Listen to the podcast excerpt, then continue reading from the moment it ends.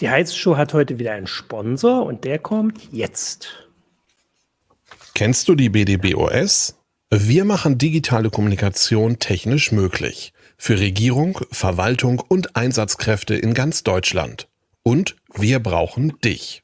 Hast du Lust im Bereich der IT- und Netzwerkinfrastruktur zu arbeiten? Bei uns stimmt das Gehalt und die Work-Life-Balance. Komm zur BDBOS. www.bdbos.de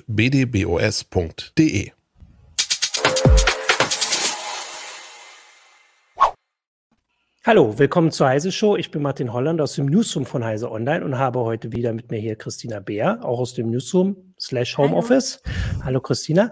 Und wir haben heute als Gast Detlef Koschny, den Chef des Planetary Defense Office äh, der ESA und möchten ein bisschen über planetare Verteidigung sprechen. Ähm, und da gibt's jede Menge äh, Fragen, weil wir uns darunter wahrscheinlich alle so Hollywood-Sachen vorstellen oder gar keine Vorstellung haben. Ähm, und die möchten wir hier stellen und beantwortet haben. Natürlich auch der Zuschauer und Zuschauerinnen. Also schön kräftig äh, in, auf YouTube, Facebook und wo wir überall streamen, Twitch äh, Fragen stellen. Ähm, wir fangen aber an, weil das ist so ein bisschen der Anlass. Äh, vergangene Woche gab es eine Übung und äh, sagen wir mal so, wenn Übung am Erfolg gezählt wird, dann war das nur so halb oder vielleicht gar nicht erfolgreich, weil letzte Woche ist ein Asteroid in ähm, bayerischen Wald eingeschlagen ähm, und die Leute mussten evakuiert werden. Ähm, ja, und äh, das war die Planetary Defense Conference Exercise. Und Detlef, du hast da daran teilgenommen. Vielleicht kannst du ja einfach mal zum Anfang erzählen, was man sich darunter vorstellen muss und wie sowas abläuft. Und ja, wer, wer macht da mit? Was, was passiert da? Ja, hallo Martin, hallo Christina. Äh, also ganz deutlich muss man sagen, das war nur eine Übung. Da ist nicht ja. wirklich was eingeschlagen. Das war nur ein, eine, eine, ein Spiel sozusagen. Die Idee ist die folgende, die, die ganze Gemeinschaft, die sich mit dem Thema beschäftigt, wie schützen wir uns vor Asteroiden, die möglicherweise auf die Erde kommen. Wir treffen uns alle zwei Jahre in einer sogenannten Planetary Defense Konferenz. Das ist eine ganze Woche, wo wir normalerweise uns an einem bestimmten Ort treffen und Informationen austauschen. Und es wird jedes Mal so eine Übung gemacht, wo ein Kollege aus äh, Amerika vom Jet Propulsion Laboratory, die bereiten ein Szenario vor, wo wir so tun, als wenn nun wirklich eine Gefahr bestünde. Und wir spielen praktisch so eine Art Zeitplan ab, der manchmal sich über Jahre hinzieht. Dieses Mal waren es sechs Monate, die wir dann komprimiert in ein paar Tagen durchspielen. Und äh, in dem Fall ging es ähm, darum, dass glaube ich, vor wenigen Tagen dieser Asteroid entdeckt wurde ähm, und dann halt durchgespielt wurde, was macht man, wenn man ihn entdeckt hat, was macht man fünf Tage später, vier Monate später und was macht man sechs Tage vor dem Einschlag. Und in dem Fall war es halt so ein bisschen, obwohl es sechs Monate waren, was vielleicht für den unbedarften äh, Nicht-Experten ja doch nach einer ganzen Menge klingt, äh, hat das nicht, hätte das in dem Fall nicht ausgereicht, um irgendwas im, im Weltall zu machen. Also um irgendjemand um irgendwas hinzuschicken und den abzulenken oder ähm, weiß ich nicht, zu zerstören, was man so aus, wir haben vorhin ja schon kurz geredet, Armageddon oder so kennt aus den Filmen. Dafür ist die Zeit zu kurz gewesen. Das, das die, die Zeit muss in der Tat, äh, also wir müssen praktisch früh genug wissen, wann was passiert. Deswegen ist auch eine der wichtigen Sachen, die wir machen, wir entwickeln Teleskope, die den ganzen Himmel abscannen und nach diesen Objekten suchen. Wenn wir nicht im Vorhinein wissen, wo so ein Objekt ist und ob es wirklich auf die Erde trifft, ja, dann können wir natürlich auch gar nichts machen. Ja. In diesem gespielten Falle hatten wir sechs Monate Zeit. Da wurde am Anfang diskutiert, am ersten Tag, ja, können wir da jetzt eine Mission hinschicken, die den auf die Seite schiebt. Wir haben verschiedene Methoden, den abzulenken. Aber es kam relativ schnell raus, dass man da nichts machen kann. Und dann heißt das natürlich, okay, man muss äh, Katastrophenschutzbehörden involvieren. Man macht dann Zivilschutz. Also die Frage ist, wenn ich jetzt weiß, wo er wirklich einschlägt, das ist hier noch nicht der Fall, da war das noch relativ ungenau bekannt. Aber wenn ich es dann etwas genauer weiß, dann könnte ich ja zum Beispiel die Gegend, wo er einschlägt, evakuieren. Und mhm. das waren die Themen, die wir da diskutiert haben. Was ja. hat euch denn ähm, zu der Konklu Konklusion gebracht, dass ihr nichts mehr machen könnt? Was sind die Gründe dafür? Also ist es wirklich der ja. Zeitfaktor gewesen? Ja, du musst dir vorstellen, wenn ich jetzt da einen Satelliten hinschicken will und auf irgendeine Art und Weise diesen Asteroiden ablenken will, da gibt es zwei Sachen. Das erste ist die Methoden, die wir für die Ablenkung kennen. Da können wir später vielleicht noch mhm. mehr im Detail drüber reden. Die brauchen normalerweise Zeit. Ja, wenn ich also das zehn Jahre vorher weiß, dann ist das alles kein Problem, dann ist das technisch machbar. Wenn ich nur ein paar Monate habe, ist das sehr viel schwieriger. Und das nächste ist, äh, man braucht ja auch eine Weile, bis man jetzt eine Rakete auf die Startrampe bringt und den Satelliten wirklich startet. Das sind Dinge, mhm. die nicht in ein paar Wochen gehen. Äh, man sieht das jetzt mit äh, Starship und sowas, das dauert einfach eine Zeit. Ja, ja als du gerade über die Konferenz gesprochen hast und dass ihr euch regelmäßig trefft, wer nimmt denn daran tatsächlich teil und mit wem würdet ihr dann kooperieren? Also von wem würde man auch eine Rakete vielleicht bekommen, um das fing an damit vor, ich war, glaube ich, bei der ersten Konferenz im Jahr 2009. Ähm, da waren wir hauptsächlich ja, Wissenschaftler, die sich mit dem Thema Asteroiden beschäftigen. Das reicht natürlich nicht. Mittlerweile, Aber nur von der ESA oder von welchen Organisationen noch? Nee, das ist tatsächlich international. Also da sind amerikanische Kollegen dabei, da sind Chinesen dabei, Japaner, wirklich von der mhm. ganzen Welt. Weil das ist ein Thema, so ein Asteroid, der interessiert sich nicht für Ländergrenzen, ja. der kommt halt irgendwo runter. Ne? Und wir hatten jetzt letzte, letzte Woche, vorletzte, bei der Konferenz tatsächlich jetzt nicht nur Wissenschaftler dabei, sondern auch äh, Vertreter von Raumfahrtbehörden. Wir hatten Vertreter von Katastrophenschutzbehörden dabei und Vertreter von den Vereinten Nationen, eben weil das ein internationales Problem ist. Also das ist jetzt wirklich ein sehr, mhm. sehr breites Thema. Und äh, hast du jetzt das Gefühl mit der ganzen Erfahrung, dass diese Übung, also also besser funktionieren sie sicher, wenn da mehr Leute dabei sind, aber sind wir denn dann besser vorbereitet, auch wenn es jetzt in dem Fall nicht gereicht hat? Also, bring, also kurz gesagt, bringen diese Konferenzen und diese Übung was, was ihr dann wirklich lernt und für die nächsten Konferenzen wie besser machen könnt? Oder seid ihr halt einfach davon abhängig, dass halt irgendwo diese Rakete da schon steht? Nein, nein, mit den Übungen äh, spricht man natürlich alles mal durch, versetzt sich mhm. selber wirklich in die Lage, wie wäre das, wenn, wenn sowas passieren würde. Und auf einmal sagt man, ui, da muss ich aber hier mir noch ein bestimmtes Problem etwas genauer anschauen. Also ich würde das mal vergleichen mhm. mit, mit äh, Autofahren lernen. Ja, wenn du lernen willst, Auto zu fahren, vielleicht könnt ihr euch da noch dran erinnern. Und du steigst ja auch nicht ins Auto und fährst los, ja, mhm. sondern man braucht Training. Und was wir jetzt gemacht haben, ist sozusagen, wir haben einen Fahrsimulator ausprobiert. Also wir haben das alles mal theoretisch durchgespielt. Der nächste also, Schritt wäre jetzt natürlich, das mal praktisch auszuprobieren. Ja. Mhm. Also das, was wir eigentlich auch für die Pandemie gebraucht hätten.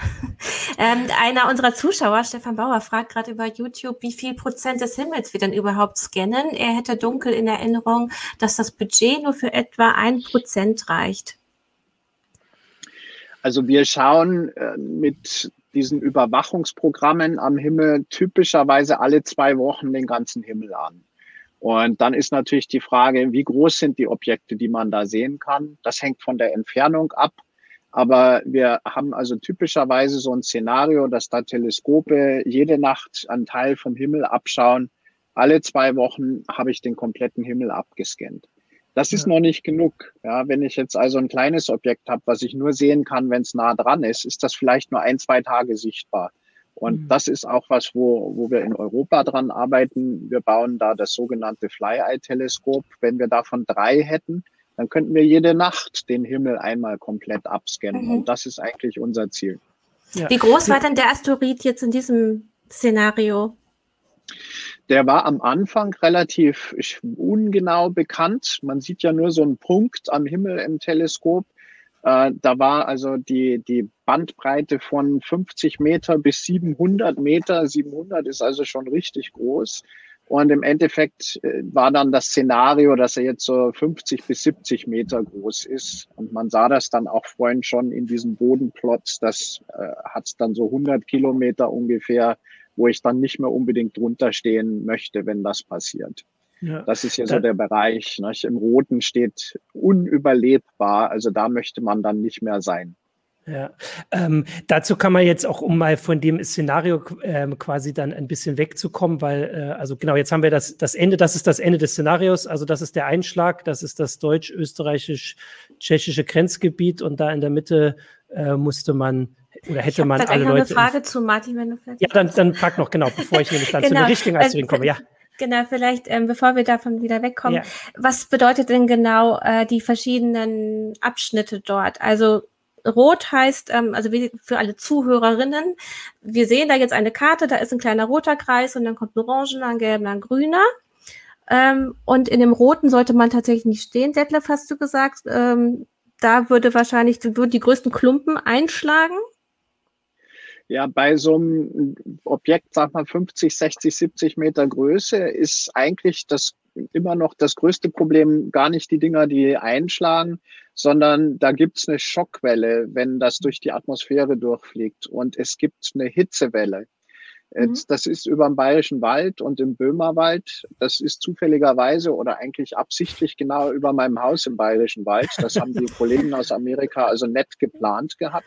Und ich weiß also, wie es dort aussieht. Was da passieren würde, es würde die ganzen Bäume durch die Schockwelle einfach flachlegen. Die würden dann da umfallen.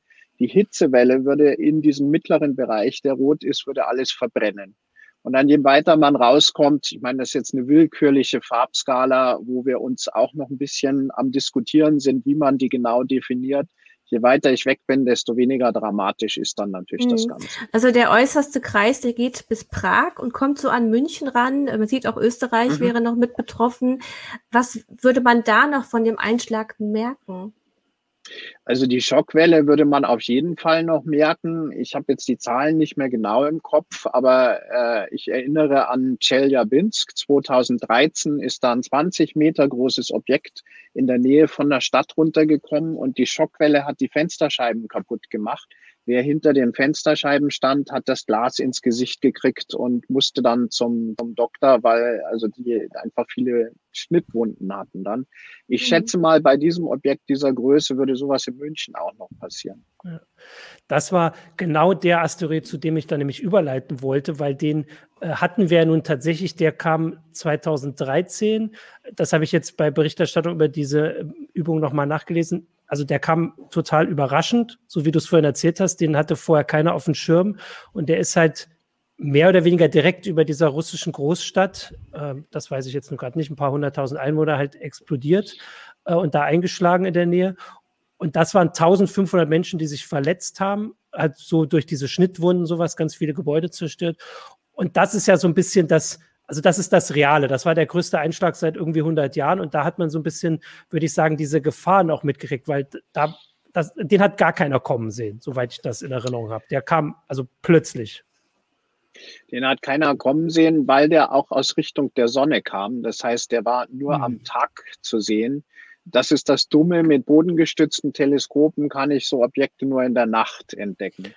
Ähm, wenn ich jetzt die am Tag auch noch sehen wollte, müsste ich ein Teleskop in den Weltraum schießen und das kostet Geld. Und im Endeffekt haben wir das im Moment noch nicht vor. Das ist einfach eine Kosten-Nutzen-Rechnung. Ja? Mhm. Aber angenommen, wenn wir das hätten vorhersagen können, dann ist die, die Art, wie man jetzt die Verletzungen hätte vermeiden können, relativ einfach. Wir informieren die Katastrophenschutzbehörde. Mhm. Die haben Kontakt zu den Radiosendern oder so Leuten wie euch und bittet dann halt drum, hey, macht mal eine Durchsage, morgen früh um neun kommt da was Tolles, aber da gibt's eine Schockwelle, stellt euch nicht hinter die geschlossenen Fenster, sondern macht die Fenster auf und schaut, geht raus und schaut euch das an, weil das ist ein tolles kosmisches Schauspiel. Und dann wäre keinem was passiert, im Gegenteil. Ja. Ich wäre sogar vielleicht hingefahren und ja. hätte mir das angeschaut. Genau. Und da kann man jetzt aber dazu diesen Vergleich sagen. Also der war ungefähr 20 Meter groß. Also war jetzt, wie gesagt, also schon schlimm, aber nicht so schlimm wie das in dem Szenario. Äh, und der also so 20 Meter Ding kann eben komplett unvorbereitet kommen. Äh, jetzt hatten wir gerade, das wäre so das eine Ende, sage ich mal, so weiter drunter wird es wahrscheinlich dann, also natürlich wird es immer weniger gefährlich. Wir hatten vorhin ja den Kommentar natürlich, der äh, den die meisten wahrscheinlich im Kopf haben, ist immer der, den die, der die Dinosaurier äh, quasi alle umgebracht hat. Ähm, das ist so das andere Ende. Da habe ich aber zumindest, können wir doch ein bisschen jetzt beruhigen, oder? Den, Wie also groß also war denn Großes, der ungefähr überhaupt? Mal um den Vergleich zu haben. Wie groß war der, der gewesen? War mehr so zehn Kilometer, also ja. mehrere mhm. Kilometer. Und da kann ich euch gleich beruhigen. Ja. Also wir, wir glauben, dass wir praktisch alle Objekte größer als ein paar Kilometer kennen. Ja. Äh, also das ist sowas, wo wir, wo man früher sich immer große Gedanken drüber gemacht hat, aber im Endeffekt, was wir jetzt wirklich versuchen, ist die kleineren Objekte zu sehen. Je kleiner, desto mehr gibt es. Das heißt, die Wahrscheinlichkeit, dass sowas wie Chelyabinsk zu unseren Lebzeiten noch passiert, die ist relativ groß. Während wenn irgendwas über ein paar Kilometer kommen würde, das würde mich sehr überraschen. Ja, ja und dann können wir ja von diesem Chelyabinsk äh, Meteoriten ausgehen. Weil was haben wir denn, also was gibt, was ist denn seitdem passiert? Also der kam jetzt so aus dem, äh, aus dem Nichts, äh, war relativ klein, aber das, also ich erinnere mich noch, weil ich habe auch die Berichterstattung hier gemacht, ähm, das war schon so, also wie so ein Weckruf, würde ich, äh, würde ich sagen, ähm, für viele Verantwortliche auch in den äh, Raumfahrtbehörden. Was wurde denn da gemacht und was wird gemacht seitdem, um sowas ja, zu, zu verhindern oder zumindest die Schäden ja. zu verringern? Die amerikanischen Kollegen waren die, die eigentlich als erstes sich mit dem Thema ernsthaft beschäftigt haben. Das ist schon 20, 25 Jahre her. Bei der ESA fing das Ganze im Jahr 2009 an, wo wir ein Programm hatten, was wir jetzt Space Safety, also Weltraumsicherheit mhm. nennen.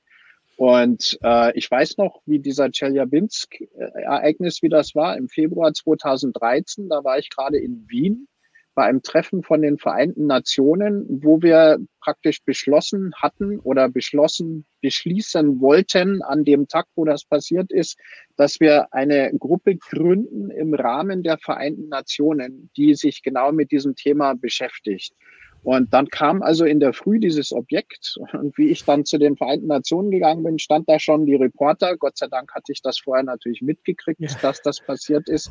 Und dann haben wir sagen können, okay, wir sind jetzt genau in diesem Gebäude von den Vereinten Nationen am beschließen, dass es eine Gruppe geben muss, die sowas wirklich international über den ganzen Planeten verteilt äh, sich darum kümmert.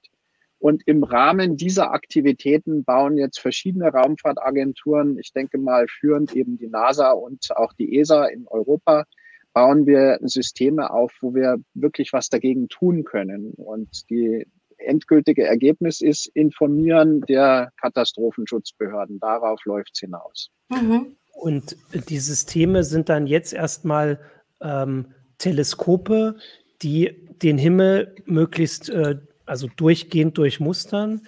Ähm, und ich, frage da auch nochmal nach, weil ich habe das heute äh, Morgen meiner Frau so erklärt. Also die kommen ja nicht, also die fliegen ja nicht also die fliegen genauso wie die Erde um die Sonne, die, die Asteroiden und egal wie groß sie sind.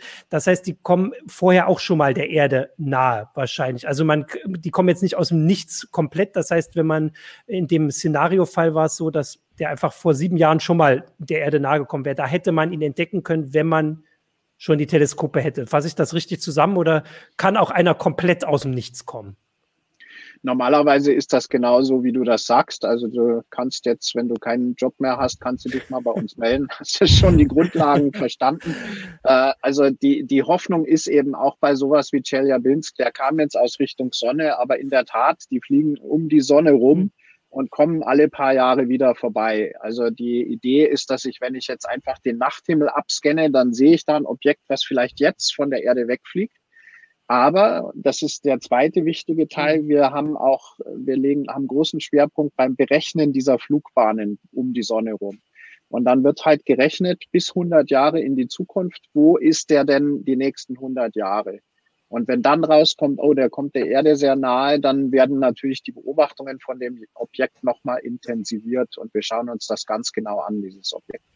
Und da könnte man dann ja auch mit einem anderen Teleskop halt wirklich gezielt nachgucken. Dann, da haben wir ja auch äh, stärkere und genauere. Christina, ja. Genau, ja, du, Detlef, du hast gesagt, das Problem sind die erdbasierten ähm, äh, Beobachtungen.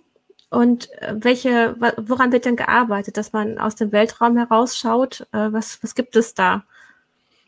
Wir haben einmal, also gerade jetzt in Europa, ein Programm, wo wir eben weitere bodengestützte Teleskope bauen. Das ist ganz klar, je mehr, desto besser. Wie gesagt, das Ziel ist, einmal in der Nacht den ganzen Himmel abzuscannen, was halt jetzt zwei Wochen dauert. Das ist der eine Teil. Das zweite, was wir jetzt gerade machen, zusammen auch mit den amerikanischen Kollegen, ist, wir überlegen, wir probieren das mal aus, wenn ich jetzt so einen Asteroiden ablenken wollte, wie mache ich denn mhm. das? Die Amerikaner starten eine Mission, die heißt DART, also so wie der Wurfpfeil. Das ist natürlich ein Akronym, was für irgendwas steht. Und da wollen die einen Satelliten in einen Asteroiden reinfliegen lassen. Ja, hier ist mein, mein Satellit, hier steht jetzt sogar ESA drauf, hier ist der Asteroid. Und wenn ich den da einfach reinfliegen lasse, das ist wie bei so einem Auffahrunfall im Auto, dann schiebt den Asteroiden ein kleines bisschen weg. Und das probieren die aus. Und die ESA fliegt eine Mission dann hin, ein paar Jahre später, die heißt Hera. Und da schauen wir uns dann an, wie groß ist der Krater und so, äh, wie, wie schaut die Oberfläche von dem Asteroiden aus. Der nächste Schritt, den bereiten wir gerade vor, sind dann tatsächlich Teleskope, die auch im Weltraum sind und auch helfen, zusätzlich zu den bodengestützten die Objekte anzuschauen. Hm. Bei uns im Forum hatte jemand gefragt, ob es nicht die Möglichkeit gibt, auf dem Mond was zu platzieren. Wäre das überhaupt sinnvoll? Äh, na gut, erstmal muss man das zum Mond hinbringen. Und das Zweite ist, der Mond äh, ist natürlich auch manchmal in der Sonne. Also wenn ich was irgendwo an einer Stelle auf dem Mond baue, dann kann das zwei Wochen nicht beobachten, weil es von der Sonne mhm. beleuchtet wird. Das würde also schon Sachen ergänzen, die wir auf der Erde haben. Aber mein Gefühl wäre, dass es eigentlich billiger ist, einfach ein Teleskop in den Weltraum zu setzen. Ähm, ich, äh, jetzt hatte ich äh, gerade das. Was wollte ich gerade fragen? Ich war noch bei dieser äh, DART-Mission, ähm, weil man das so ein bisschen auch, glaube ich, trotzdem noch kurz erklären kann, dass, also es wirkt natürlich komisch, dass äh, so eine kleine Sonde, die ist ja, also da, klar ein paar Meter, aber das ist jetzt nicht groß, diesen Asteroiden ablenken soll. Aber das passt ja zu dieser Sache, die du vorhin erzählt hast, dass wir die Bahn so genau, so weit voraus kennen, dass also auch eine minimale Veränderung der Bahn reichen könnte, um also eine Gefahr in dem Fall abzulenken. Ähm, das wäre jetzt die erste Sache. Genau, und jetzt habe ich meinen anderen Punkt. Also man kann es ja kurz vereinfachen, man ja. stupst den Asteroid an. Genau, man stupst ihn an und die Billardkugel ist ja, der Vergleich ist ja, ja. schon super, aber bei einer Billardkugel mhm. ist natürlich die Ablenkung wahrscheinlich fast größer als bei diesem Asteroiden. Ähm, und das ist halt der Vergleich, da kommt das Video. Und ich hatte den Vergleich genau, weil wir hatten vorhin einen Kommentar auch, warum man nicht einfach irgendwo eine Rakete stehen hat, äh, die man quasi bereithält, vielleicht mit einem Sprengsatz drauf oder wie auch immer, äh, und die losschickt. Aber so ein bisschen erklärt ja dieser Missionsplan. Wir haben das ja noch gar nicht getestet. Wir wüssten gar nicht, also ob man das einfach so machen soll. Man kann ja nicht gleich immer als erstes gleich mal eine Atombombe irgendwo hinschalten, sondern oder eine, oder eine Bombe. Dazu ist diese Mission gedacht, dass man erstmal rauskriegt, ob das geht, oder? Also ob das. Das ist richtig, genau. Und wie gesagt, eine Bombe brauche ich dazu gar nicht, sondern das ist einfach die ah, Bewegungsenergie. Ja. Mhm. Wir nennen das die kinetische Energie. Man sieht das jetzt, der Satellit, ja. der fliegt dann da in den Asteroiden rein. Und wie gesagt, ich vergleiche das mit so einem Auffahrunfall mit dem Auto. Das sollte man jetzt vielleicht nicht ausprobieren. Aber wenn ich halt auch mit einem kleinen, ganz winzigen Auto in, in einen großen Bus reinfahre, dann trotzdem bewegt er sich ein ganzes kleines bisschen. Und das hat jetzt mit dem zu tun, was ich am Anfang gesagt habe. Die Änderung in der Geschwindigkeit, die ich erzeugen kann, sind nur ein paar Millimeter pro Sekunde. Aber wenn ich das fünf Jahre vorher mache, ja, dann ist der natürlich auf einmal 10.000 Kilometer aus seiner Position weggewandert. Und das ist ungefähr gerade der Durchmesser der Erde. Und damit bin ich auf der sicheren mhm. Seite. Ja. Ich, äh, es gibt mir, aber auch ja. Szenarien, wo man tatsächlich einen Atomsprengkopf nutzen würde. In welchem ja, Fall wenn, würde, würde das denn passieren?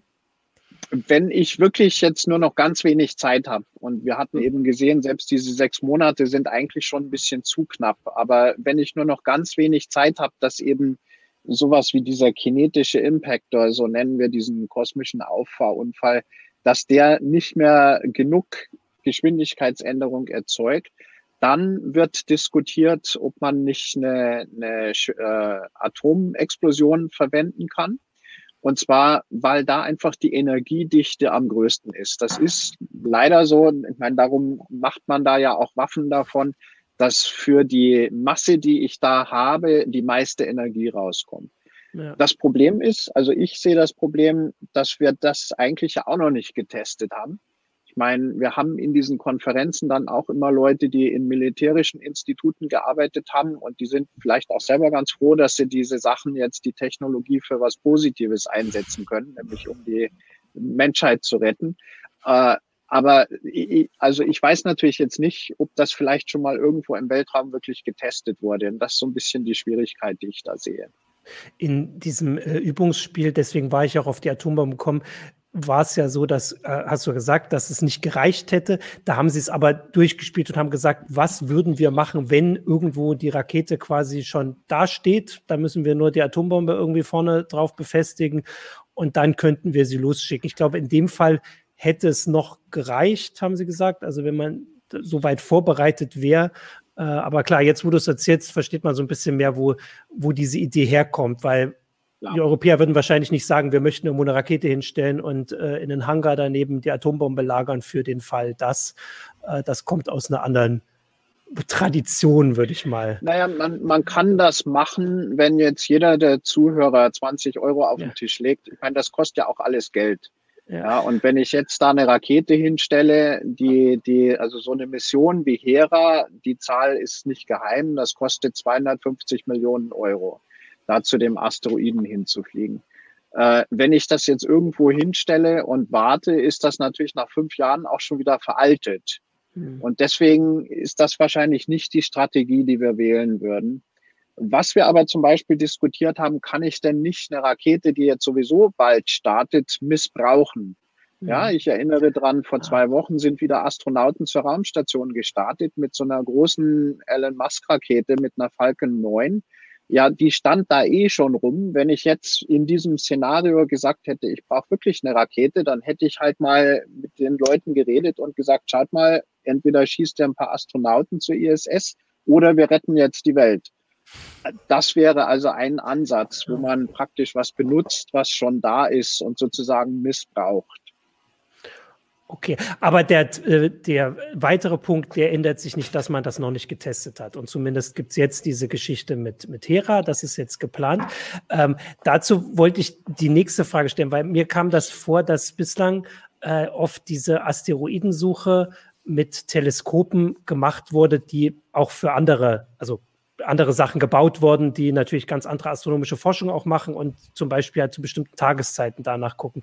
Diese Hera-Mission klingt jetzt für mich tatsächlich nach dem ersten Mal, dass explizit eine Mission nur diesen einen Zweck hat. Also der planetaren Verteidigung. Dafür wird das Geld bezahlt, zu gucken, wie, wie funktioniert das. Und da wird quasi nicht äh, Ressourcen abgezweigt von einem anderen. Ist das ein falscher Eindruck? Also habe ich da vor allem bei den Teleskopen falschen Eindruck oder ist das?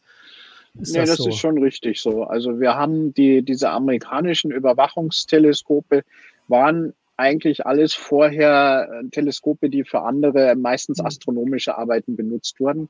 Die Astronomen aber bauen jetzt viel größere Instrumente mit 30 Meter Spiegeldurchmesser und sowas. Diese popeligen Geräte, die wir da jetzt benutzen, brauchen die eigentlich gar nicht mehr.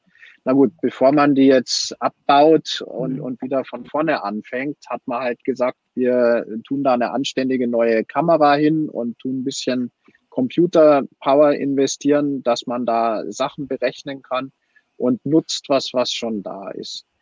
Bei der ESA ist das ein bisschen anders, weil wir eben erst vor ein paar Jahren angefangen haben, haben wir wirklich die Möglichkeit zu sagen, wir entwickeln jetzt Sachen, die einfach nur dafür da sind. Und auch diese DART-Mission von der NASA, das ist eine reine planetare Verteidigungsmission.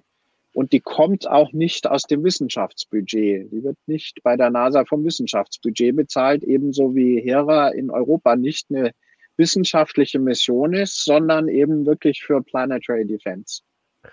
Ah, okay, sehr gut. Weil ich, die Folgefrage hast du im Prinzip dann schon beantwortet, dass also ähm, bei Hera kann man schon sagen, dass da vielleicht das Bewusstsein gestiegen ist, aber bei den Teleskopen klingt das ja doch wie so, naja, es gibt die halt und dann kann man die nutzen, aber es ist jetzt nicht irgendwie mit einmal viel mehr Geld da seit Chelyabinsk oder den Armageddon-Film oder was weiß ich. Nein, es ist, ist immer natürlich, wie gesagt, schon auch so ein bisschen so eine Kosten-Nutzen-Rechnung. Äh, es ist halt nur so und so viel Geld da für die gesamte Raumfahrt oder diese Problematik Asteroiden beobachten. Da ist viel wissenschaftliches Interesse dabei.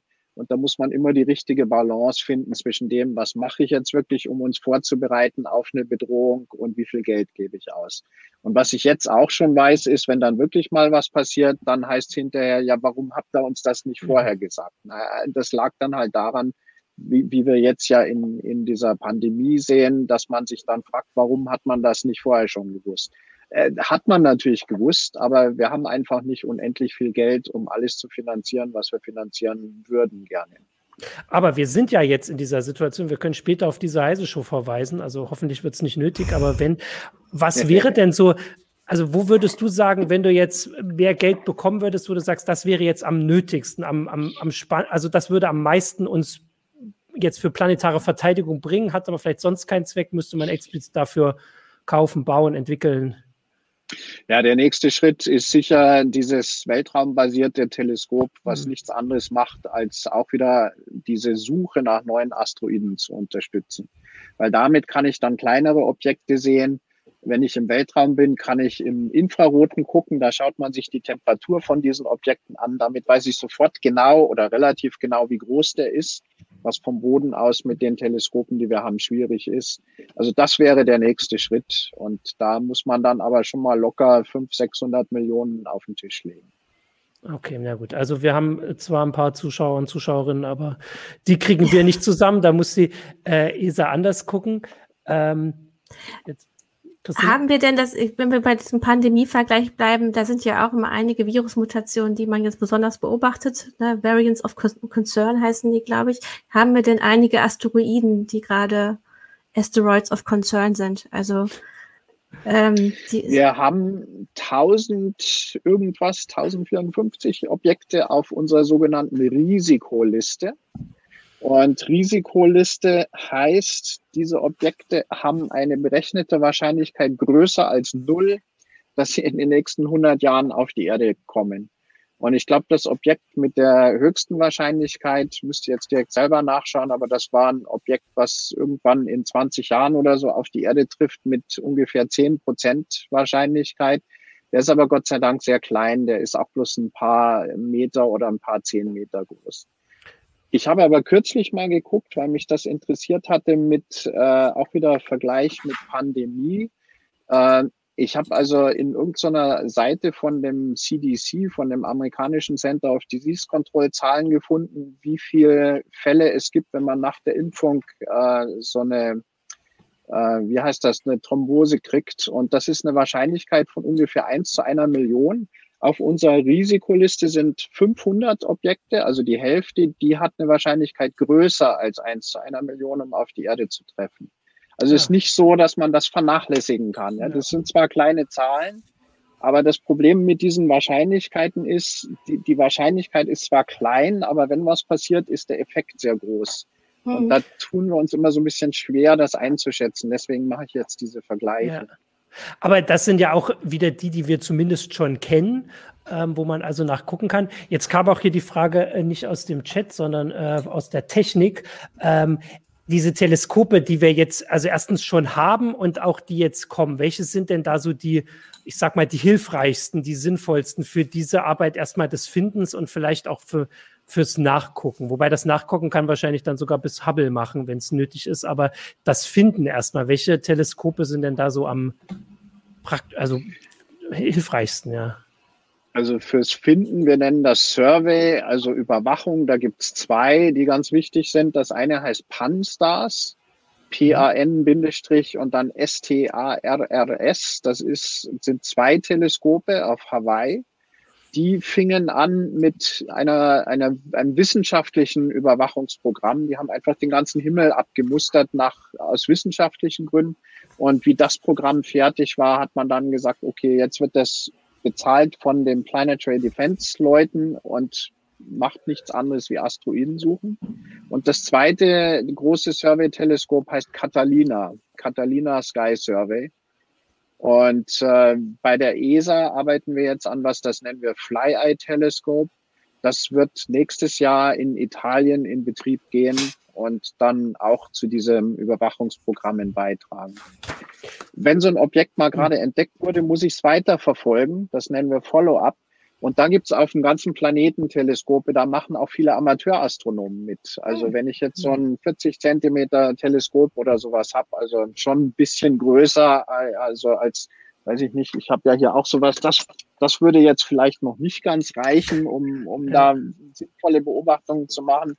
Aber wenn ich doch auch so als Volksstern warte, da gibt es tatsächlich viele Amateurinstitute, die da auch zu beitragen.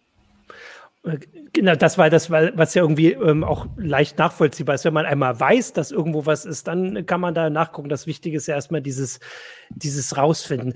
Was mir jetzt gerade noch äh, gekommen ist, weil wir da auch ab und zu drüber berichten, ist ja, dass die kann man ja am besten zu bestimmten Tageszeiten entdecken. Ich äh, direkt mich immer korrigieren, aber will, also vor allem abends und morgens, weil ich hatte auch diese Berichte, dass diese ganzen Satellitennetzwerke, die jetzt da im, im Aufbau begriffen sind, also Starlink von SpaceX und sowas, die so viele Satelliten äh, ins All machen, damit Leute ins Internet können, dass die vor allem auch für diese Suche nach Asteroiden zum Problem werden könnten, weil die genau dann zu sehen sind am Himmel, also abends und morgens, wenn man am besten nach so Asteroiden sucht. Ist das eine Sorge, die es gerade gibt, oder ist das ein bisschen auch aufgebauscht? Oder habe ich es sogar komplett falsch verstanden?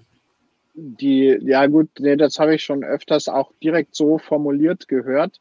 Der erste Teil ist richtig, das beeinträchtigt uns schon. Der zweite ist meiner Meinung nach nicht richtig oder zumindest verstehe ich das nicht.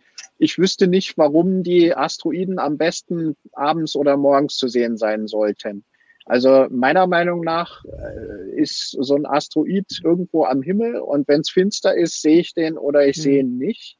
Aber Tatsache ist, dass wenn eben Starlink da am Himmel rumfliegt, dann sind viele von meinen Bildern mit so Strichen von diesen Satelliten verschmiert und die verliere ich dann. Und wir haben das bei uns noch nicht genau gemacht. Es gibt ein paar Studien von der ESO, von der Europäischen Südsternwarte, wo die sich mit einer Überwachung auch wieder für wissenschaftliche mhm. Zwecke von einem neuen großen Teleskop in Amerika beschäftigt haben.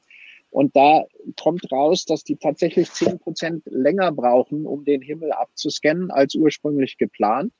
Und das kann man sofort in viele Millionen Operational Costs umwandeln. Also das kostet richtig viel Geld.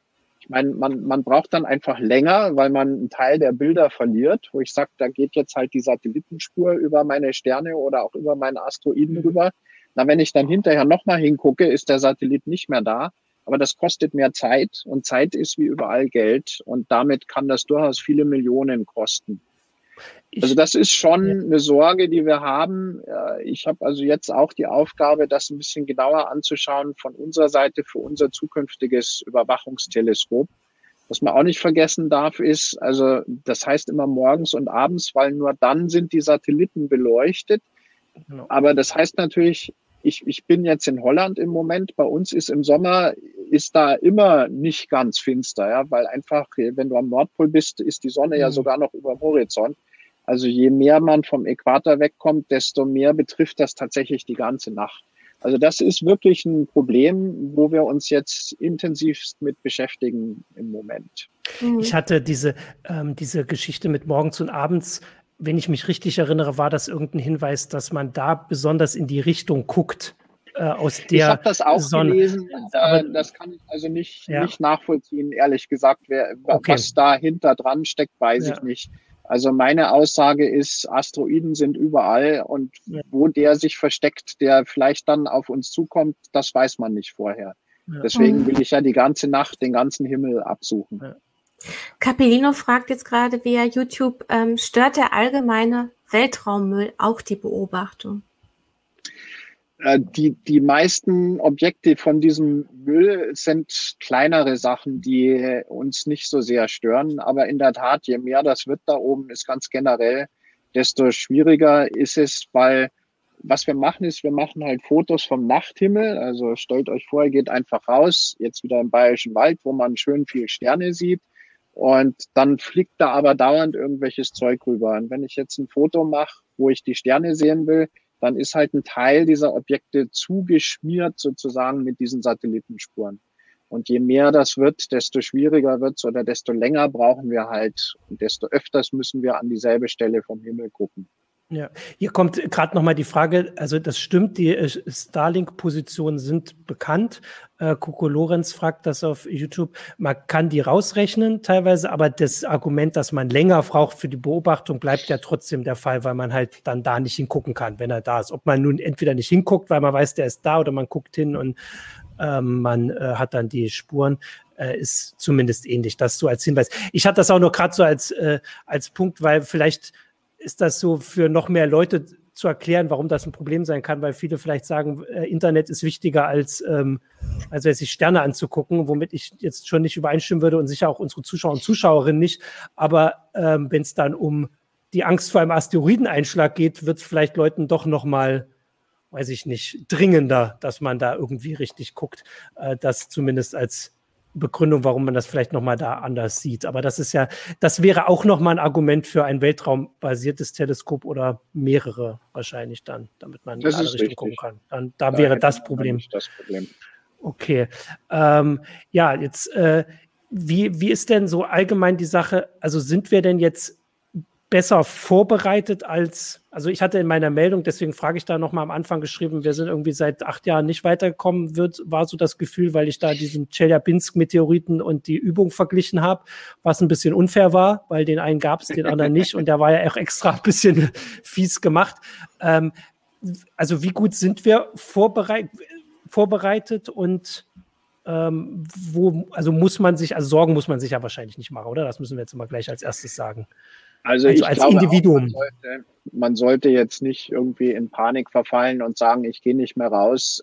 Es ist sicher gefährlicher, irgendwo über die Straße zu laufen, ohne zu gucken. Da wird man vom Auto über den Haufen gefahren. Aber wie gesagt, es ist halt, ich, ich habe das früher immer verglichen mit, wie ich mal in Australien war, stehen halt Schilder am Strand, man soll nicht ins Wasser gehen, weil da Haifische rumschwimmen. Mhm. Da habe ich gesagt, Mensch, wie viele Leute sind denn schon vom Haifisch aufgefressen worden? Und dann fiel mir aber ein, ja, vielleicht sind das deswegen so wenig, weil da die Schilder stehen. Also man muss mhm. schon was tun, wenn man weiß, da ist eine Gefahr. Und Asteroiden sind die einzige Naturkatastrophe, wo ich tatsächlich auf 100 Jahre in die Zukunft vorhersagen kann, mhm. wann das passiert. Und wo ich dann auch tatsächlich was machen kann. Deswegen glaube ich, ist das gerechtfertigt, sich mit dem Thema zu beschäftigen. Ich mache das jetzt seit 2007 ungefähr, also fast 15 Jahre, noch nicht ganz. Und da hat sich unwahrscheinlich viel getan. Wie gesagt, am Anfang äh, waren das halt Wissenschaftler, die, wo, wo dann auch noch denen vorgeworfen wurde, ihr sagt ja bloß, dass die auf die Erde fallen, damit ihr mehr Geld für eure Forschung kriegt. Das hat sich komplett geändert. Mittlerweile ist auch den Politikern klar, dass das halt ein Thema von vielen ist. Ich sage nicht, dass das jetzt wichtiger ist, als sich gegen Pandemien vorzubereiten oder so. Wirklich nicht. Aber es ist eines der Sachen, die wir halt uns mit anschauen müssen. Es gibt mittlerweile Arbeitsgruppen auf dem Level der Vereinten Nationen, wo eben wirklich international mit vielen Ländern wird da Sachen beigetragen. Wir haben die Bahnberechnungen unwahrscheinlich verbessert. Wir können das jetzt viel genauer vorhersagen, wo die Objekte hinfliegen wie früher. Wo wir noch nicht ganz so weit sind, das hat jetzt erst so richtig angefangen bei dieser Konferenz vor, vor zwei Wochen, äh, dass wir diese Katastrophenschutzbehörden mit involvieren. Das ist halt das, was ich eigentlich total faszinierend finde, dass das jetzt hier nicht so ein, so ein verrücktes Thema von irgendeinem Astronomen ist, sondern da spielen rechtliche Fragen eine Rolle. Ja, wieder auch mit der Atomexplosion. Darf ich das überhaupt? Mhm. Da gibt's internationale mhm. Agreements, dass man keine Kernexplosionen im Weltraum haben darf. Wenn ich dann die Erde damit rette, kann ich es vielleicht doch. Das ist ein Thema. Mhm. Äh, wen informiere ich denn? Wen erzähle ich das? Ist ja nicht meine Aufgabe, eine Stadt zu evakuieren. Das muss der Bürgermeister von der Stadt machen. Mit, mit wem muss ich denn da reden? Also das, und da haben wir unwahrscheinlich viel Fortschritte gemacht. Aber wir sind noch nicht ganz da. Also wir müssen noch ein bisschen mehr dran arbeiten, dass wir dann wirklich diese komplette Kette äh, durchspielen können. Ja. Wir hatten äh, gerade den Kommentar, hat äh, auch Michael eingeblendet von Stefan Bauer, there's no glory, glory in prevention. Weil da würde ich tatsächlich hier in dem Fall widersprechen. Ja. Also wenn wir das mal hätten, dass einer auf uns zufliegt und der wird abgelenkt oder zur Explosion gebracht, ich meine, das hat Hollywood gezeigt, zumindest das wäre noch äh, Glory. Ähm, also wenn man natürlich jetzt rausfindet, dass er dann doch nicht gefährlich ist, dann kriegt das vielleicht keiner mit, wenn man den so früh findet und dann sagt, es ist doch keine Gefahr. Aber in dem Fall würde ich sagen, die Prevention wäre zumindest beim ersten Mal ganz schön eindrucksvoll, mhm. äh, wenn sie Weil gelingt. man sieht ja auch, wie viel Ärger jetzt zum Beispiel diese chinesische, diese chinesischen Raketenteile ja. machen und wie sich da international auch ähm, die Aufregung steigert, wenn man nicht genau weiß, wo die gerade runterkommen. Also das ist ähm, nichts Banales. Ne? Die Menschen haben dann und doch konkret Angst, dass es dann nicht ins Wasser fällt, sondern doch äh, wie vor einigen Jahren ähm, bei der Elfenbeinküste einschlägt, zum Beispiel. Ja. Ja. Stefan Bauer schreibt gerade, dass der sich auf das Warnschild bezogen hat. Das stimmt. Da ist keine Glowy drin. Auf dieses High-Warnschild ist, ist nicht. Ähm, there's no glory. Ich hatte, aber zu dieser chinesischen Raumstation hatte ich gerade auch den Gedanken, und das war genau das, was du erzählt hast. Also individuell für jeden Einzelnen ist natürlich die Gefahr, dass er jetzt da auch, auch wenn das jetzt da in dem Fall im Bayerischen Wald war, da ist die Gefahr uns, für unsere Zuschauer bei dieser Übung schon ein bisschen größer als für, weiß ich nicht, den durchschnittlichen ähm, äh, der in Saudi-Arabien lebt oder so, weil halt hier diese Übung jetzt in dem Fall war. Äh, für, den, für das Individuum ist das äh, natürlich kein Grund zur Sorge, mehr zur Sorge als beim über die Straße gehen. Aber für euch, die ihr euch damit beschäftigt, die, die Erde zu beschützen, das geht ganz schön krass, aber es ist ja das tatsächlich, was ihr macht, ist das natürlich was anderes, weil äh, ihr redet darüber, was ganze Staat, also Staaten zu äh, mobilisieren oder beschützen. Da ist es ja eben, dann ist das Risiko ja eben doch größer. Das hast du ja gesagt. Also für die Erde ist das Risiko bei 500 Himmelskörpern größer als für eine Einzelperson, die mit AstraZeneca geimpft wird. Kann ich, das, mhm. das war die Zusammenfassung so.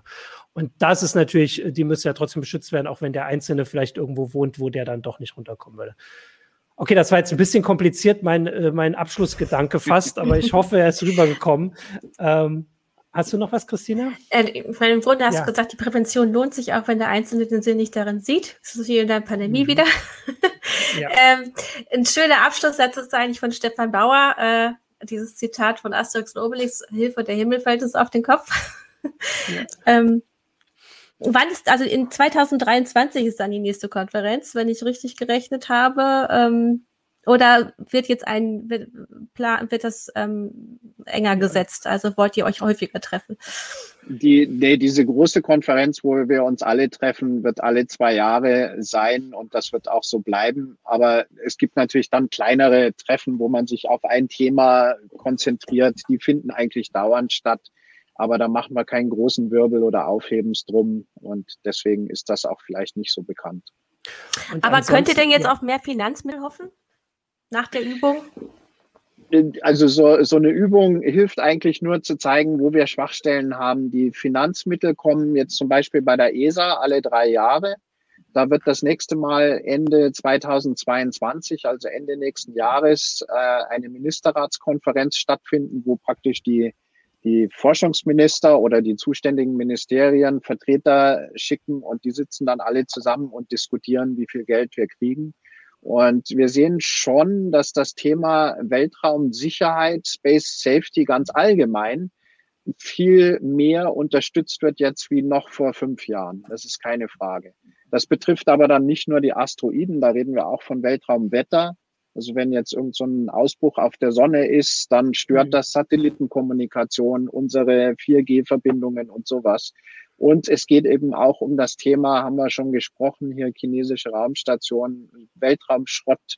Äh, diese drei Bereiche werden unter Space Safety bei uns abgedeckt und da ist sicher, der, das Geld, was wir kriegen, wird immer mehr, weil das auch immer wichtiger wird. Ja.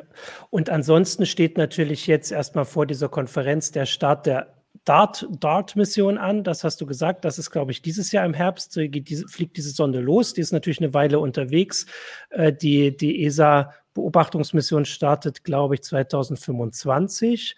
Ähm, es gibt ein paar Teleskope, die dann jetzt bald an äh, ähm, also in äh, ihren Betrieb aufnehmen. Ich hat, das hat mir noch nicht erwähnt, das Rubin Observatory macht ja auch so eine äh, Himmelsdurchmusterung regelmäßig. Das könnte also da auch hilfreich sein.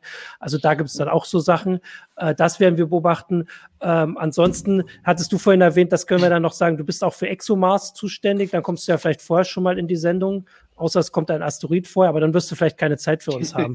Hoffentlich passiert das nicht. Ähm, Zuständig ist übertrieben. Ich bin da halt an einem kleinen Projekt an der Kamera, die, die auf dem Rover dann montiert wird. Da bin ich mit beteiligt.